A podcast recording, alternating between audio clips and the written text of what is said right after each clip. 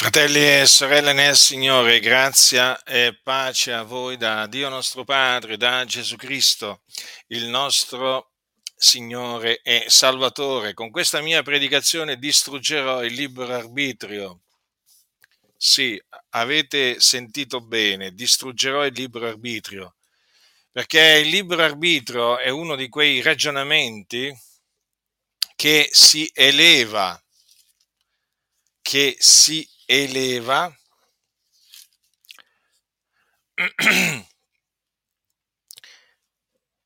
contro la conoscenza di Dio.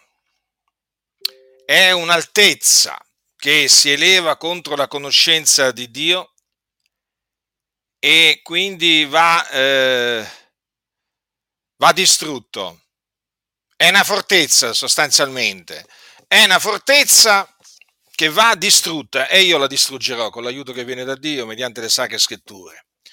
Ora, che cos'è il libero arbitrio? Allora, è un'espressione che, eh, usata per indicare la libertà dell'uomo.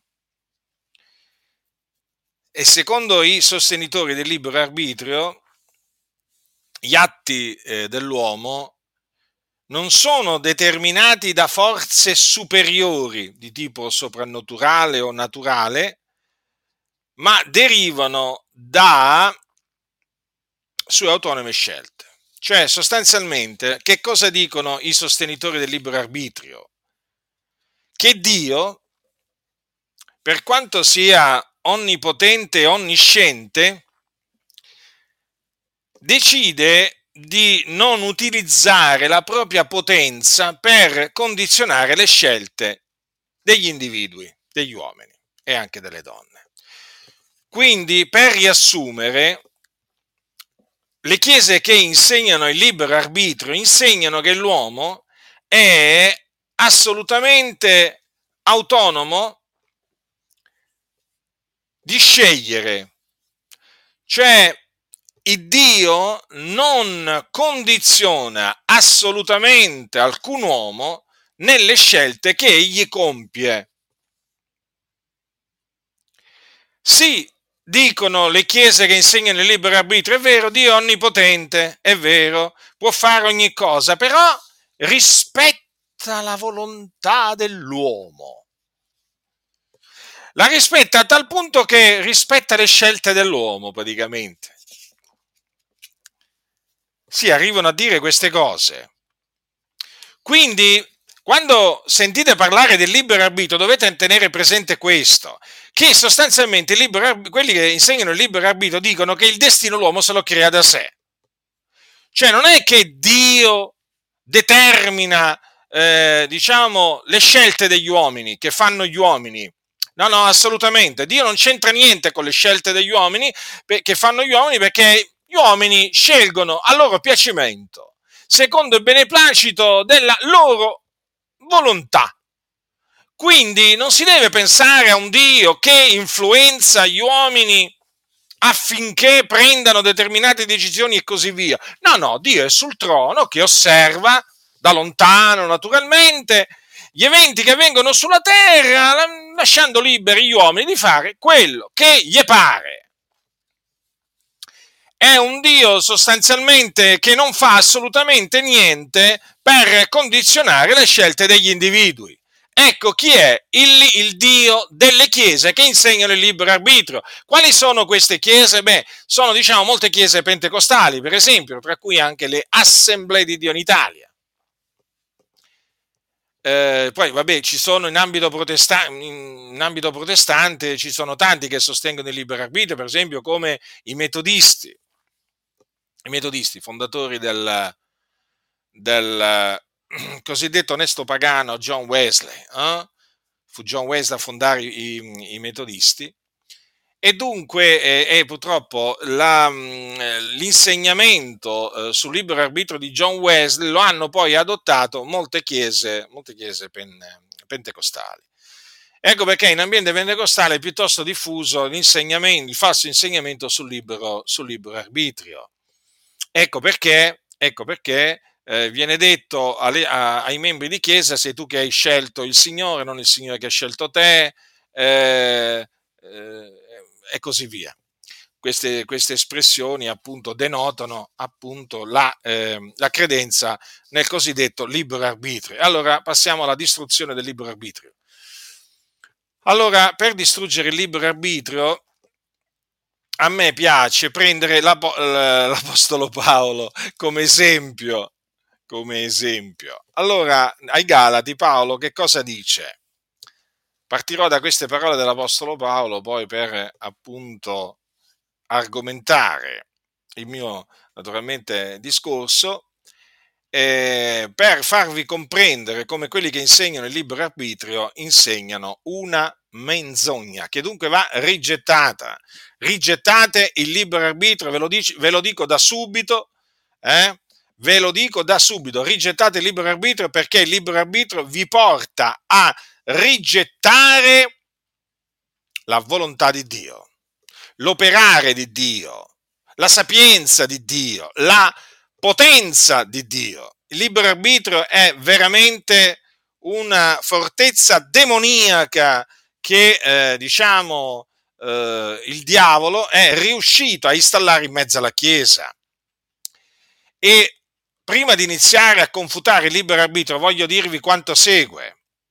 La massoneria, che è una società segreta, i cui membri adorano e servono il diavolo, che però loro chiamano grande architetto dell'universo, la massoneria promuove il libero arbitrio, ci tiene tantissimo al libero arbitrio, ma veramente tantissimo.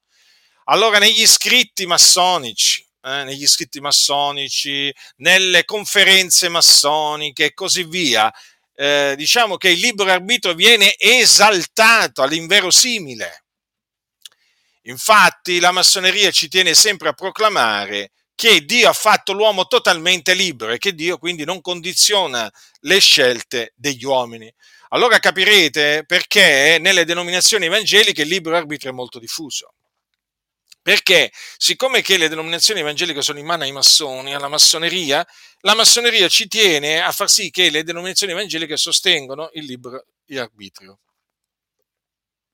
I massoni sostengono il libero arbitrio, ricordatevelo sempre. Non importa a quale obbedienza massonica appartengono, i massoni insegnano il libero arbitrio.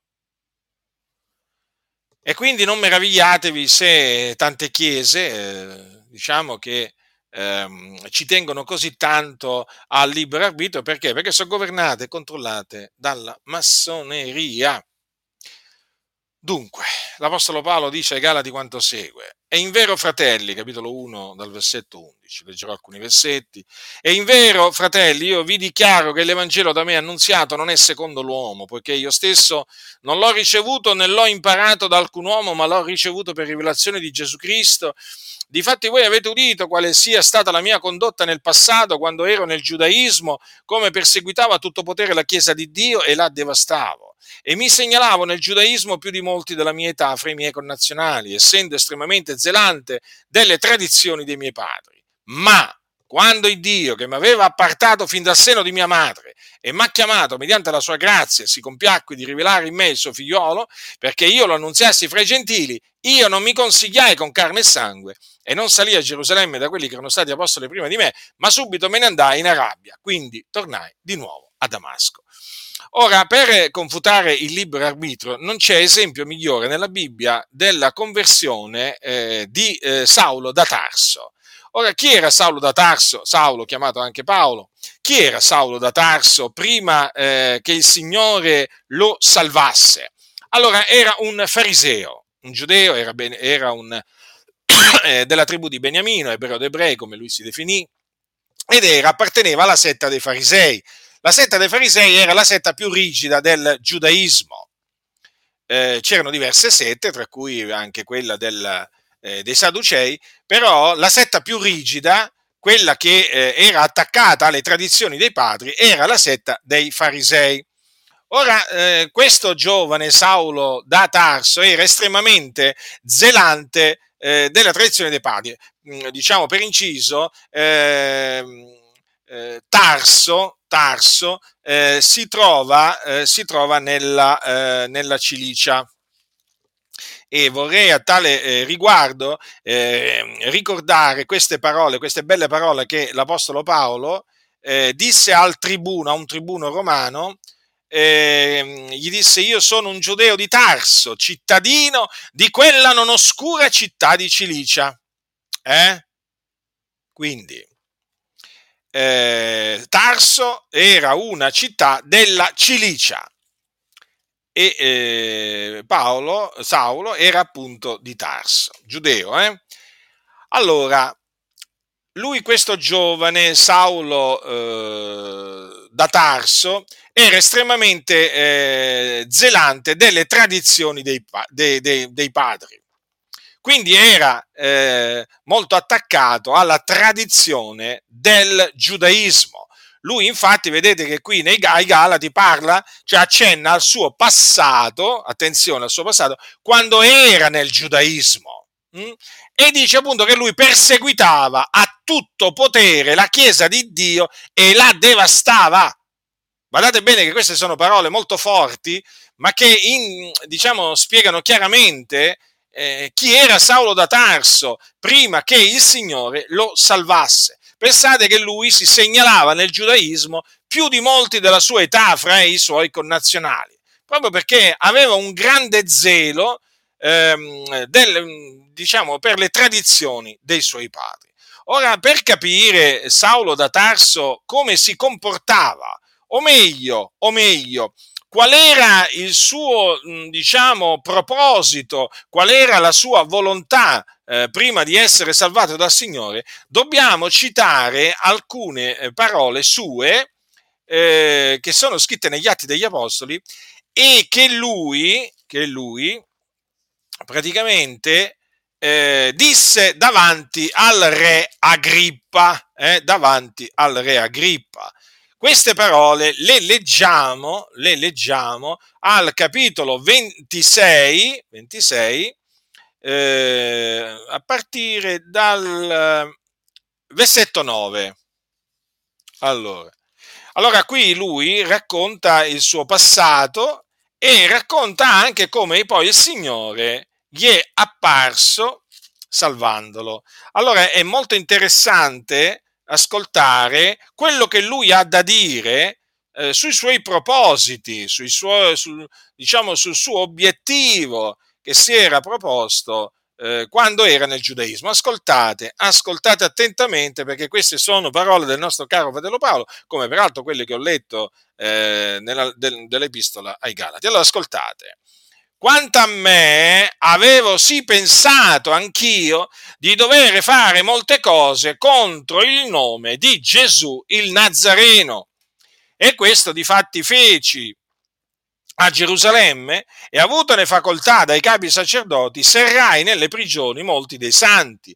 E quando erano messi a morte, io detti il mio voto e spesse volte per tutte le sinagoghe li costrinsi con pene a bestemmiare e infuriato oltremodo contro di loro li perseguitai fino nelle città straniere. Ora, vi rendete conto quindi chi era Saulo da Tarso prima che il Signore lo salvasse? Era un uomo che odiava il Signore Gesù Cristo il figlio di Dio e quindi odiava anche l'Iddio e Padre del nostro Signore Gesù Cristo, che è l'Iddio d'Abramo, di Isacco e di Giacobbe. Ora lui pensava di servire eh, Dio, pensava di amare Dio, ma lui non amava Dio e non serviva Dio. Saulo da Tarso era sotto la potestà di Satana. Saulo da Tarso era un uomo schiavo del peccato. Saulo da Tarso era sulla via della perdizione. Saulo da Tarso era un cieco. Allora, che cosa dice? Avevo sì pensato anch'io di dover fare molte cose contro il nome di Gesù il Nazareno. Già questo ci fa capire la sua volontà, in che direzione era rivolta. Lui voleva sostanzialmente per usare un'espressione che viene usata, eh, diciamo, ai Galati, lui cercava di distruggere la fede, la fede nel figliuolo di Dio. Ecco perché aveva pensato, pensava a quel tempo di dover fare molte cose contro il nome di Gesù il Nazareno. In sostanza, Saulo da Tarso lottava contro il Signore Gesù Cristo, o meglio lottava contro Dio.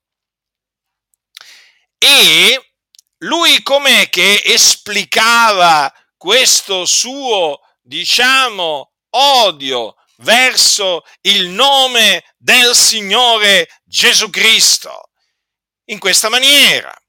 Lui dice che a Gerusalemme, dice, avutone facoltà dai capi sacerdoti, serrai nelle prigioni molti dei santi. Cioè lui mise in prigione molti nostri fratelli. E dice anche che quando erano messi a morte io detti il mio voto. Avete capito dunque? Cioè, lui praticamente con il suo voto dette il placet all'uccisione di nostri fratelli. A tale, a tale proposito, Saulo, eh, Paolo da Tarso ricorderà quanto segue, che quando si spandeva il sangue di Stefano, queste sono parole che eh, Paolo disse, da convertito naturalmente a, eh, a Gesù, quando si spandeva il sangue di Stefano, tuo testimone, anch'io ero presente e approvavo e custodivo le vesti di coloro che l'uccidevano. Questo era Saulo da Tarso, un uomo malvagio, un uomo che odiava il nome del Signore Gesù Cristo, un uomo che odiava coloro che credevano nel Signore Gesù Cristo. Dice sempre l'Apostolo Paolo spesse volte, per tutte le sinagoghe li costrinsi con pene a bestemmiare. E infuriato oltremodo contro di loro, li perseguitai fino nelle città straniere. Cioè,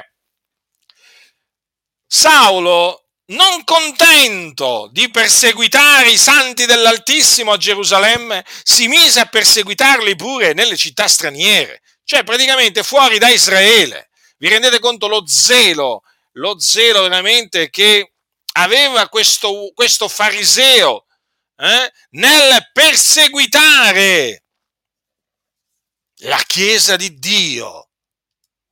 Lui perseguitò a morte la Chiesa di Dio.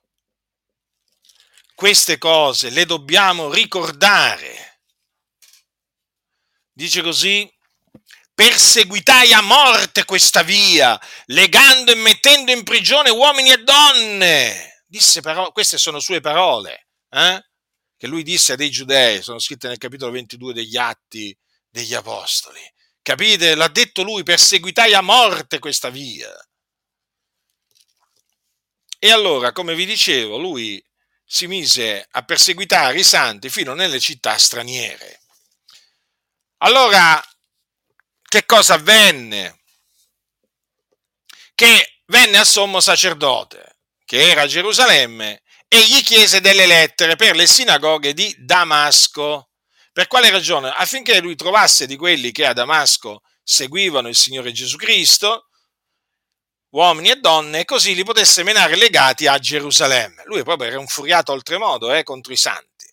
Ma ecco che mentre si recava a eh, Damasco, avvenne qualcosa che segnerà profondamente la storia del cristianesimo e voglio dire la storia del mondo. Avvenne che Gesù gli apparve e lo salvò. Capitolo 9 degli Atti degli Apostoli, versetto 3. E mentre era in cammino, avvenne che avvicinandosi a Damasco, di subito una luce dal cielo gli sfolgorò d'intorno ed essendo caduto in terra, udì una voce che gli diceva, Saulo, Saulo, perché mi perseguiti? Ed egli disse, chi sei, Signore? Il Signore, io sono Gesù, che tu perseguiti, ma levati, entra nella città e ti sarà detto ciò che devi fare. Ecco come il Signore salvò quel peccatore di Saulo, si chiamava Saulo da Tarso. Lui ricorderà, ricorderà eh, la sua conversione, tante volte naturalmente, e eh, negli Atti degli Apostoli dice così, sempre in merito a questo evento della sua conversione, ora avvenne che mentre, capitolo 22 degli Atti, dal versetto 6, ora avvenne che mentre ero in cammino e mi avvicinavo a Damasco, sul mezzogiorno di subito dal cielo mi folgoreggiò d'intorno una gran luce, caddi in terra e udì una voce che mi disse, Saulo, Saulo, perché mi perseguiti? E io risposi, chi sei, Signore? Ed egli mi disse, io sono Gesù il Nazareno che tu perseguiti. Or coloro che erano meco videro ben la luce, ma non udirono la voce di colui che mi parlava. E io dissi, Signore, che devo fare? E il Signore mi disse, levati, va a Damasco, e qui vi ti saranno dette tutte le cose che te ordinato di fare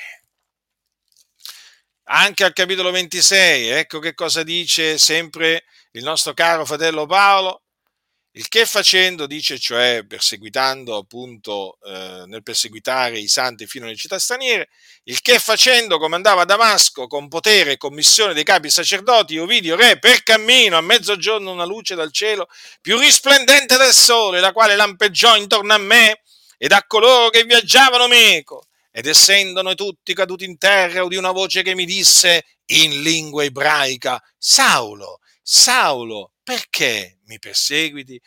Eite duro di ricalcitrare contro gli stimoli. E io dissi, chi sei tu, Signore?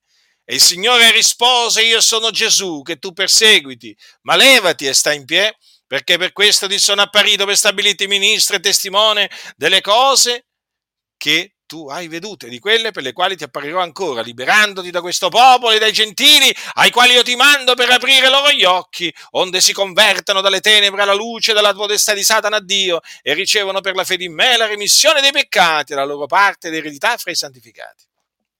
Ebbene, fratelli e sorelle nel Signore, ma voi, il libero arbitrio, dove lo vedete? Lo vedete? Lo vedete nella conversione di Saulo da Tarso il libero arbitrio? Io non lo vedo. Allora, perché non c'è il libero arbitrio.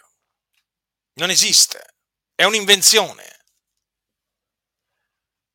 Io nella conversione di Saulo da Tarso a Cristo ci vedo la sovrana volontà di Dio, alla quale nessun uomo può resistere. Io vedo l'Iddio che regna sulle nazioni, io vedo l'Iddio che siede sul trono, che dall'alto eh, dirige i passi degli uomini e da lui dipende appunto la via dell'uomo.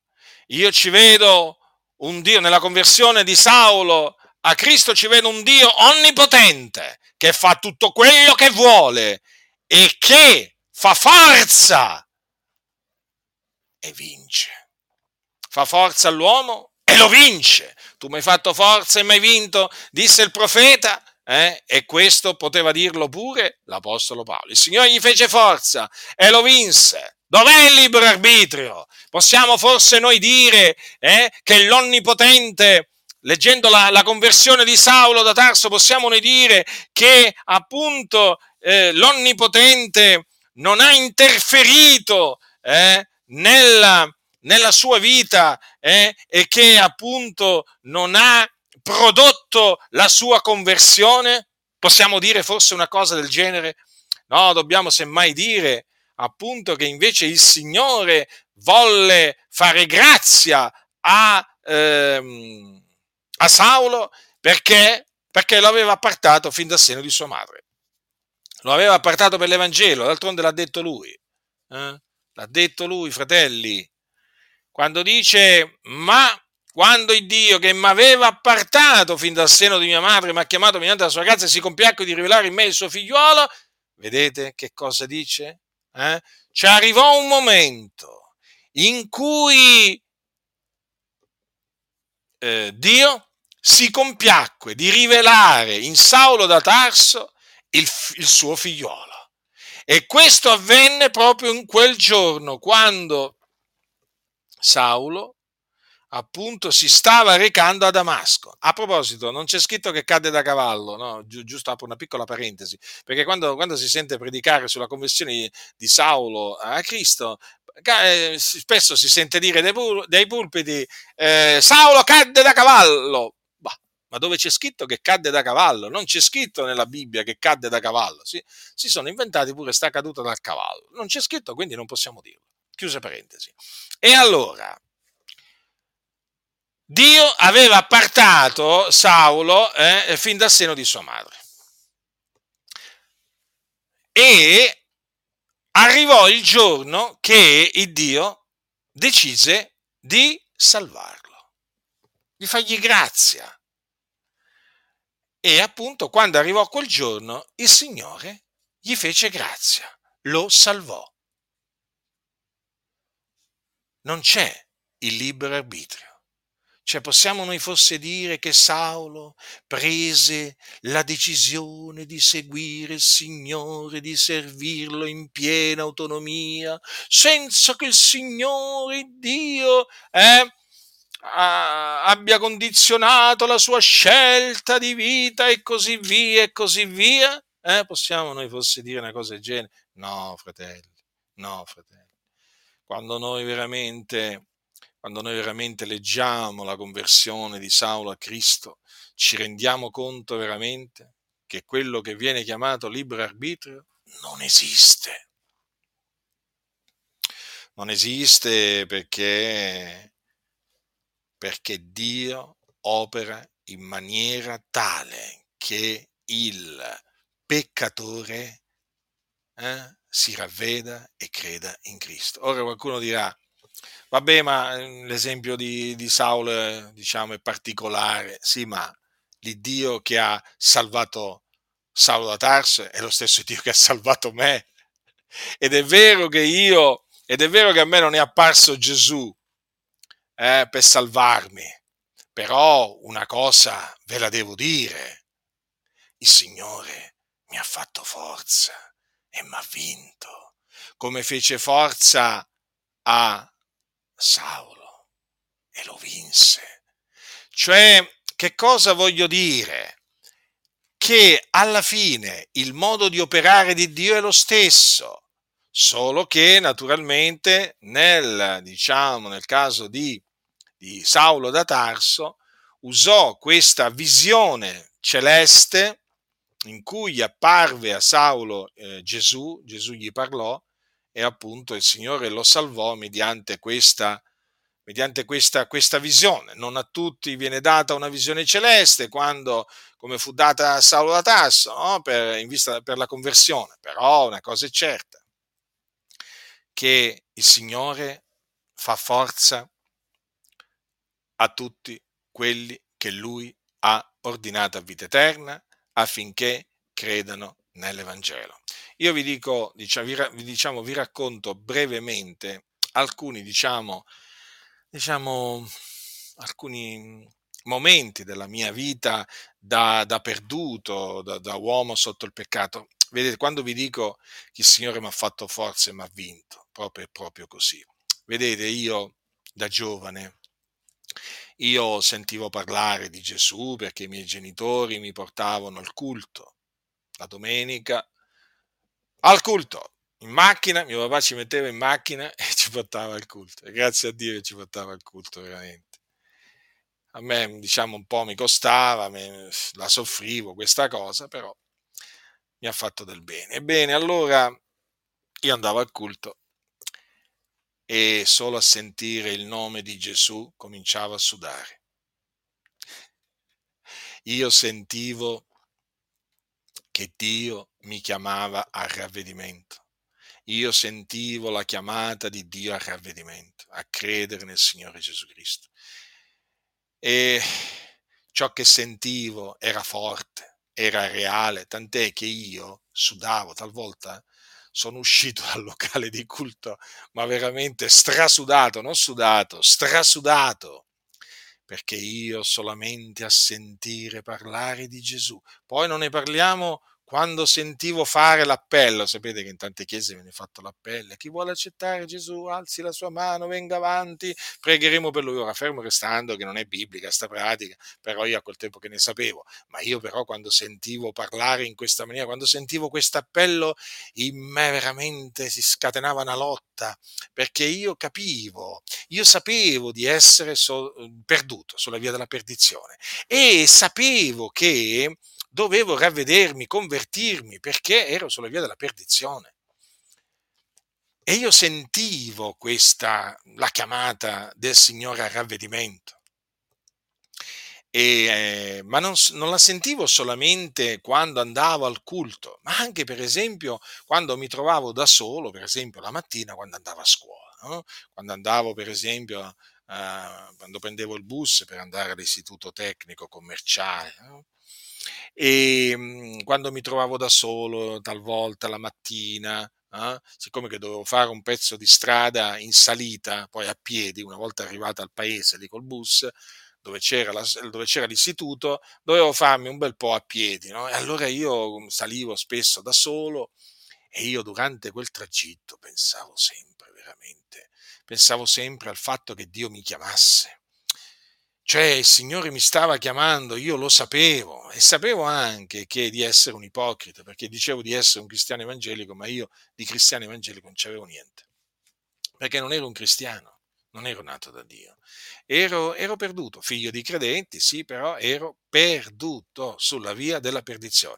E allora io anche quando mi trovavo solo, per esempio la mattina mentre andavo a scuola, io pensavo veramente, pensavo al Signore, pensavo al fatto che ero perduto, io sentivo un, eh, diciamo, sentivo che Dio mi attirava a Cristo, lo sentivo. E, era tangibile nella mia vita eh?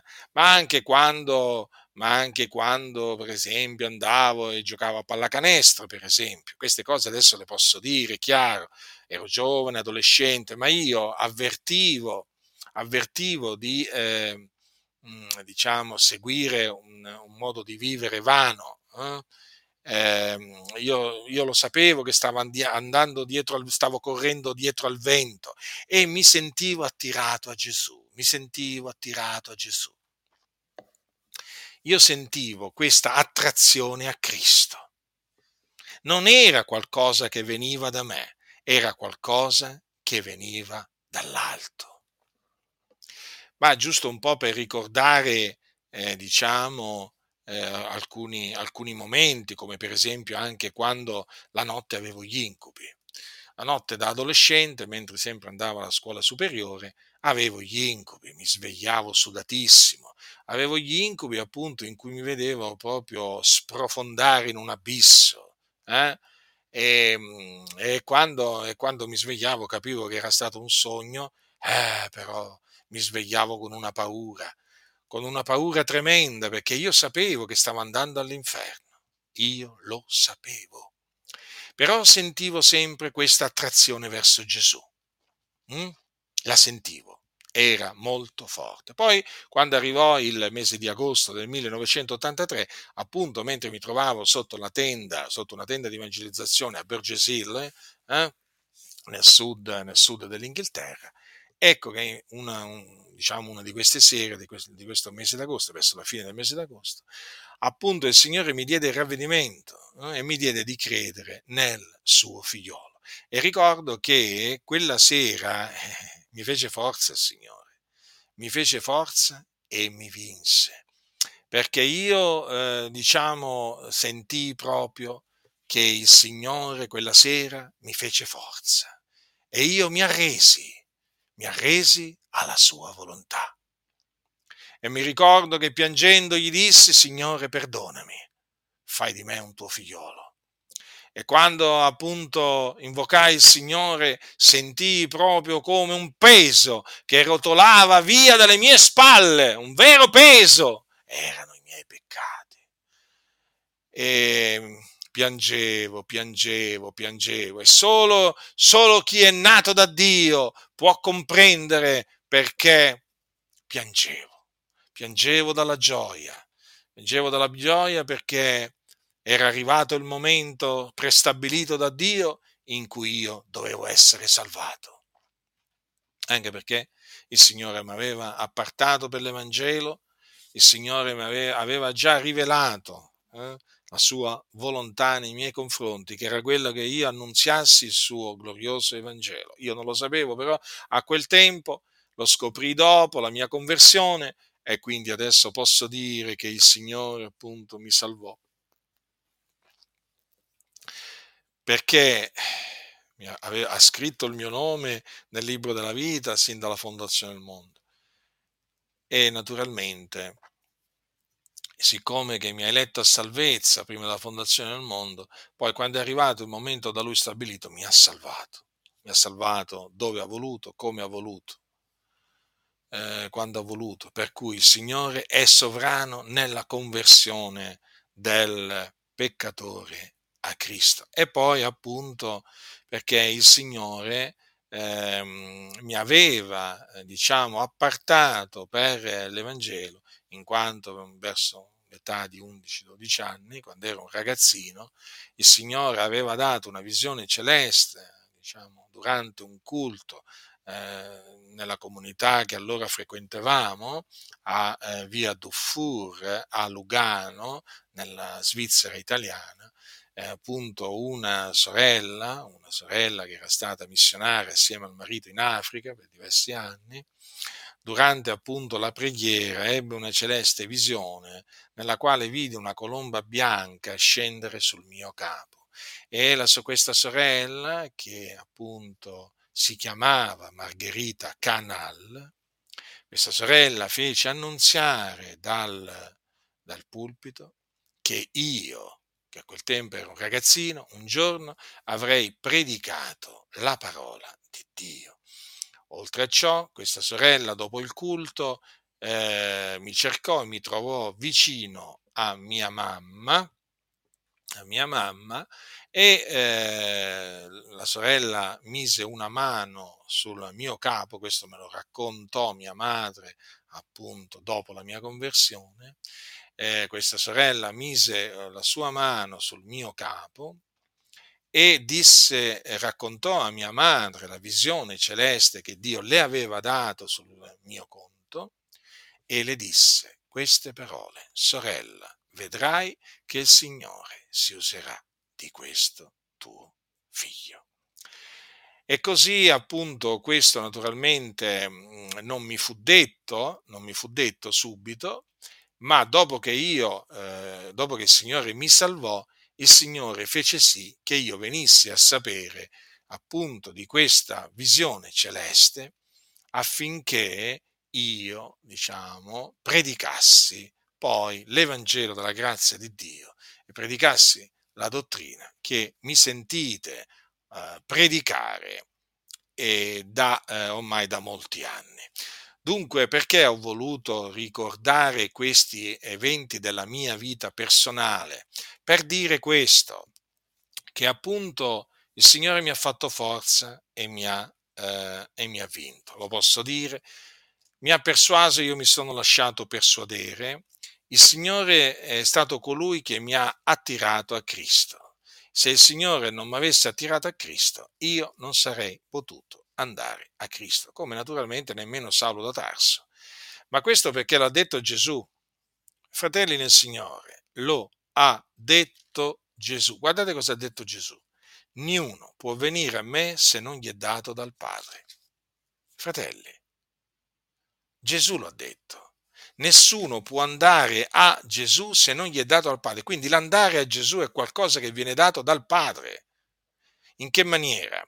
In questa maniera il Padre attira l'uomo a Cristo. Infatti Gesù ha anche detto, niuno può venire a me se non che il Padre, il quale mi ha mandato, lo attiri. Ecco dunque perché noi siamo andati a Cristo, perché il Padre ci ha attirati a Cristo.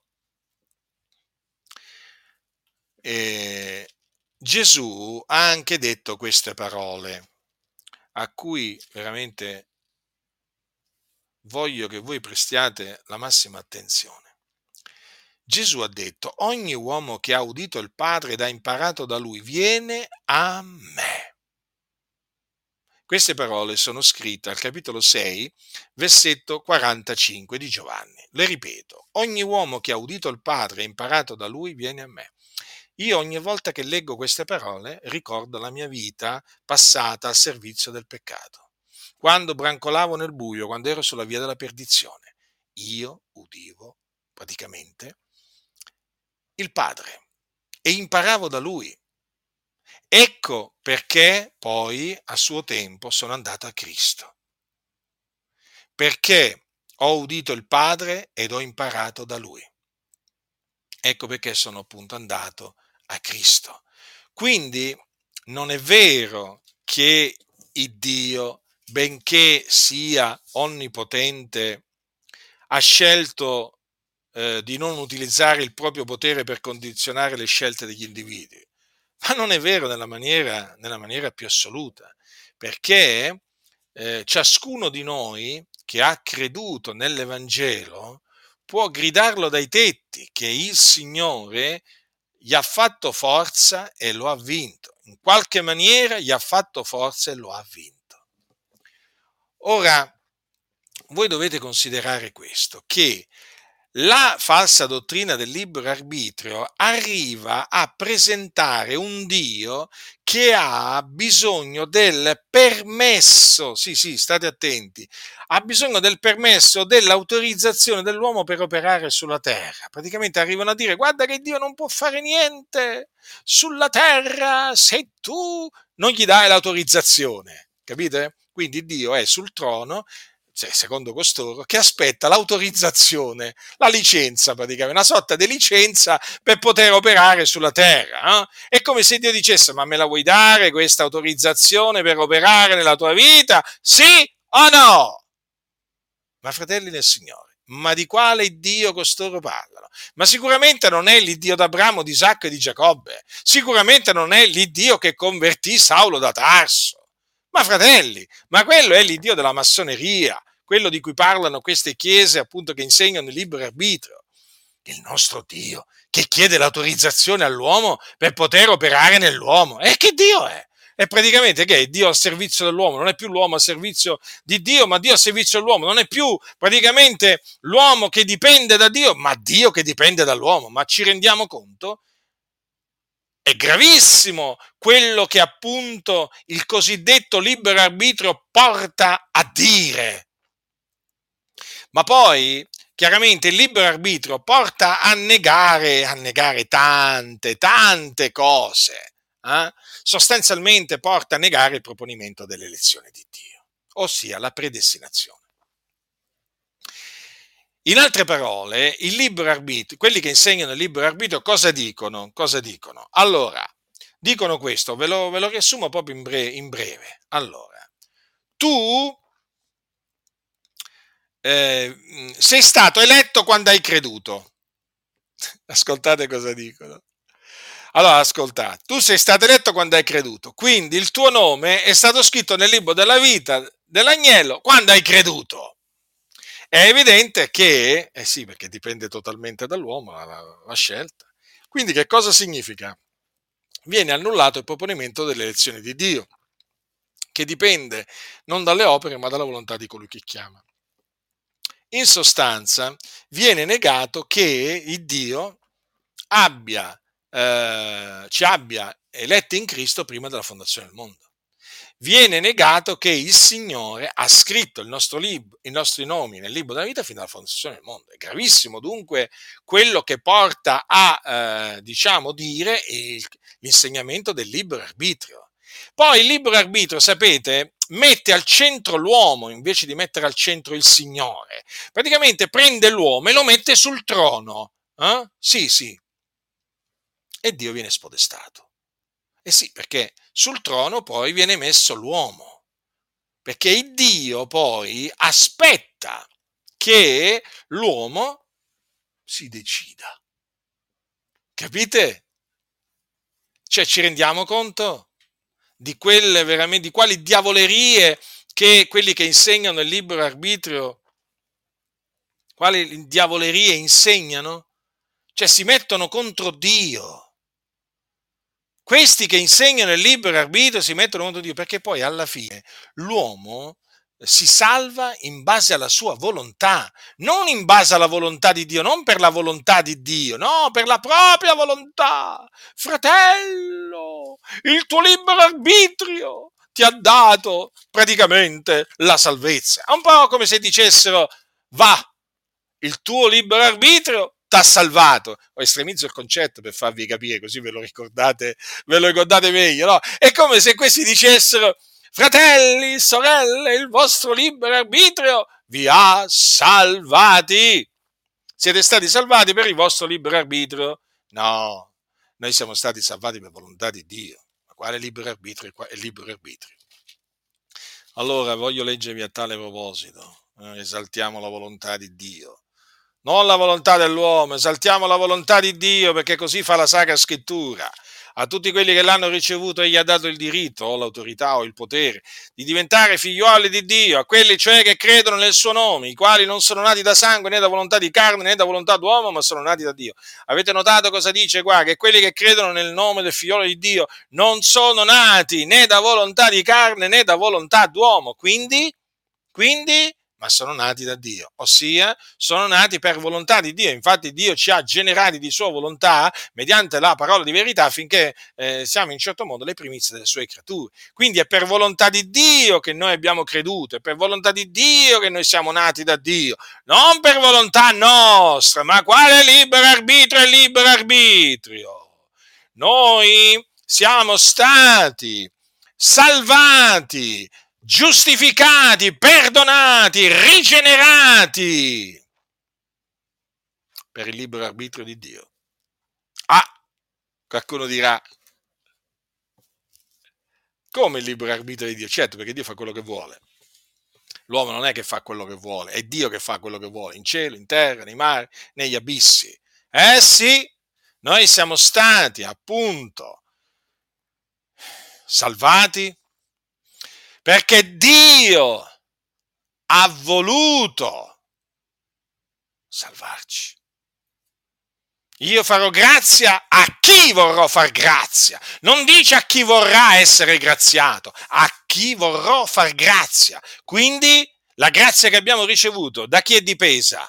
Dalla nostra volontà o dalla volontà di Dio? Dalla volontà di Dio. Ma quale libero arbitrio è libero arbitrio? Chiesa del libero arbitrio, rigettate il libero arbitrio, buttatelo nel cestino. Buttatelo nel cestino e mettetevi a confutare questo diabolico libero arbitrio che porta veramente a rigettare la sovrana volontà di Dio. Io esalto la volontà del nostro grande Dio perché per la sua volontà io ho creduto nel nome del figliolo di Dio. Per la sua volontà io credendo sono nato da Dio. Per la sua volontà non per la mia volontà. E se fosse dipeso dalla mia volontà sarei ancora sotto la potestà delle tenebre, sarei ancora sotto la potestà di Satana.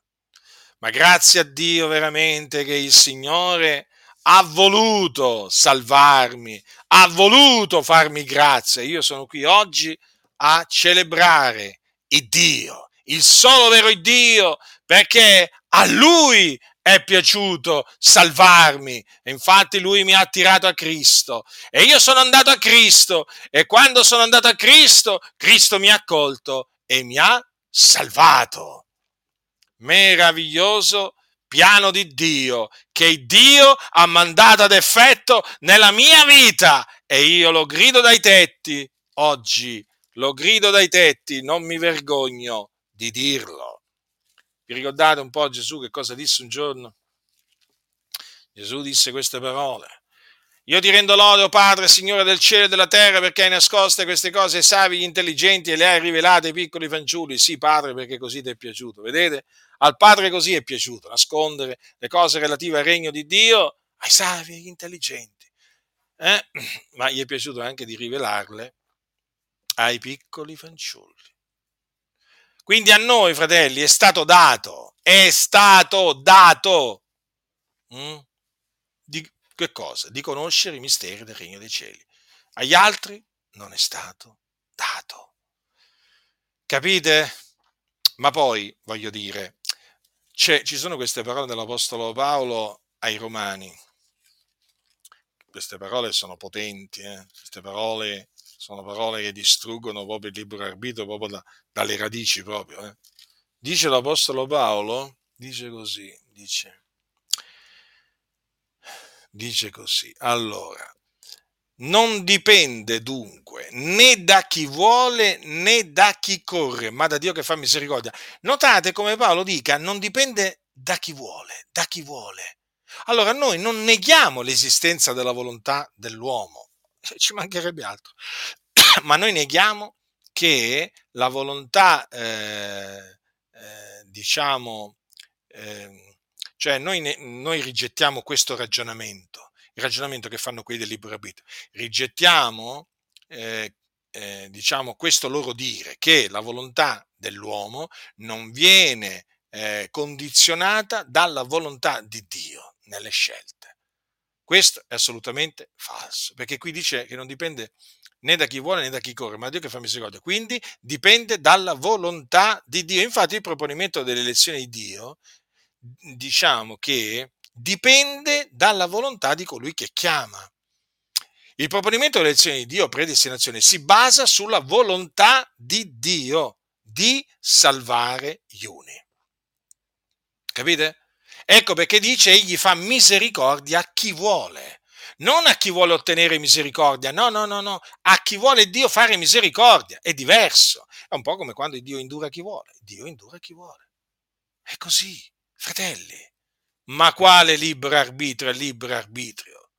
Siamo veramente stanchi di sentire parlare del libero arbitrio, anche perché ne parla così tanta la massoneria. Eh? E sappiamo bene che la massoneria è una macchina, una macchina da guerra contro il cristianesimo. Mm?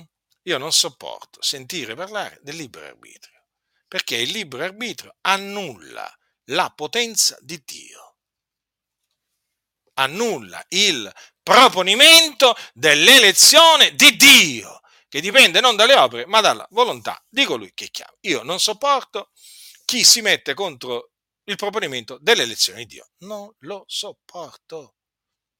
E dunque vedete come, partendo da Saulo da Tarso, vi ho spiegato come il libero arbitrio non esiste esiste la volontà sovrana di Dio e chi può resistere alla sua volontà? Ditemi, ditemi, rispondete a questa domanda. Chi può resistere alla sua volontà? Nessuno, perché Dio manda ad effetto la sua volontà come quando e dove a lui piace. Dice il Signore, il mio piano sussisterà e metterò ad effetto tutta la mia volontà. Capite? Sì, io l'ho detto e lo farò avvenire, ne ho formato il disegno e l'eseguirò. E dunque, fratelli, dov'è il libero arbitrio? Ma dov'è? Non c'è. Nella Bibbia non c'è il libero arbitrio, come non c'è il purgatorio, come non c'è l'Ave Maria, come non c'è la confessione al prete, come non c'è il battesimo dei, dei neonati, non c'è il libero arbitrio. Quindi, se tu che mi stai ascoltando credi al libero arbitrio, io ti esorto a rigettarlo immediatamente. E guarda che quando rigetterai il libero arbitrio ti sentirai meglio, fratello, sorella. Ti è stata nascosta la verità, lo so, lo so, però il Signore ha voluto che tu ascoltassi me e il Signore ti darà intendimento e appunto rigettando il libero arbitrio ti sentirai sollevata, ti sentirai gioioso, ti sentirai veramente pieno di riconoscenza verso Dio, perché dirai finalmente Signore, ma allora non sono io che ho voluto essere, ho voluto essere salvato, salvata, ma sei tu che hai voluto salvarmi nella tua grande misericordia. Sì, e quando veramente dirai questo al Signore, il tuo cuore traboccherà di riconoscenza verso il tuo Salvatore. Lo ringrazierai veramente del continuo, perché veramente riconoscerai che non è stato in virtù del tuo, di un tuo cosiddetto libero arbitrio che sei stato salvato, ma sei stato salvato per la volontà di Dio, perché Dio ha voluto salvarti, ha voluto farti grazia, come volle salvare e fare grazia a Saulo da Tarso. La grazia del Signore nostro Gesù Cristo sia con tutti coloro che lo amano con purità incorrotta. Amen.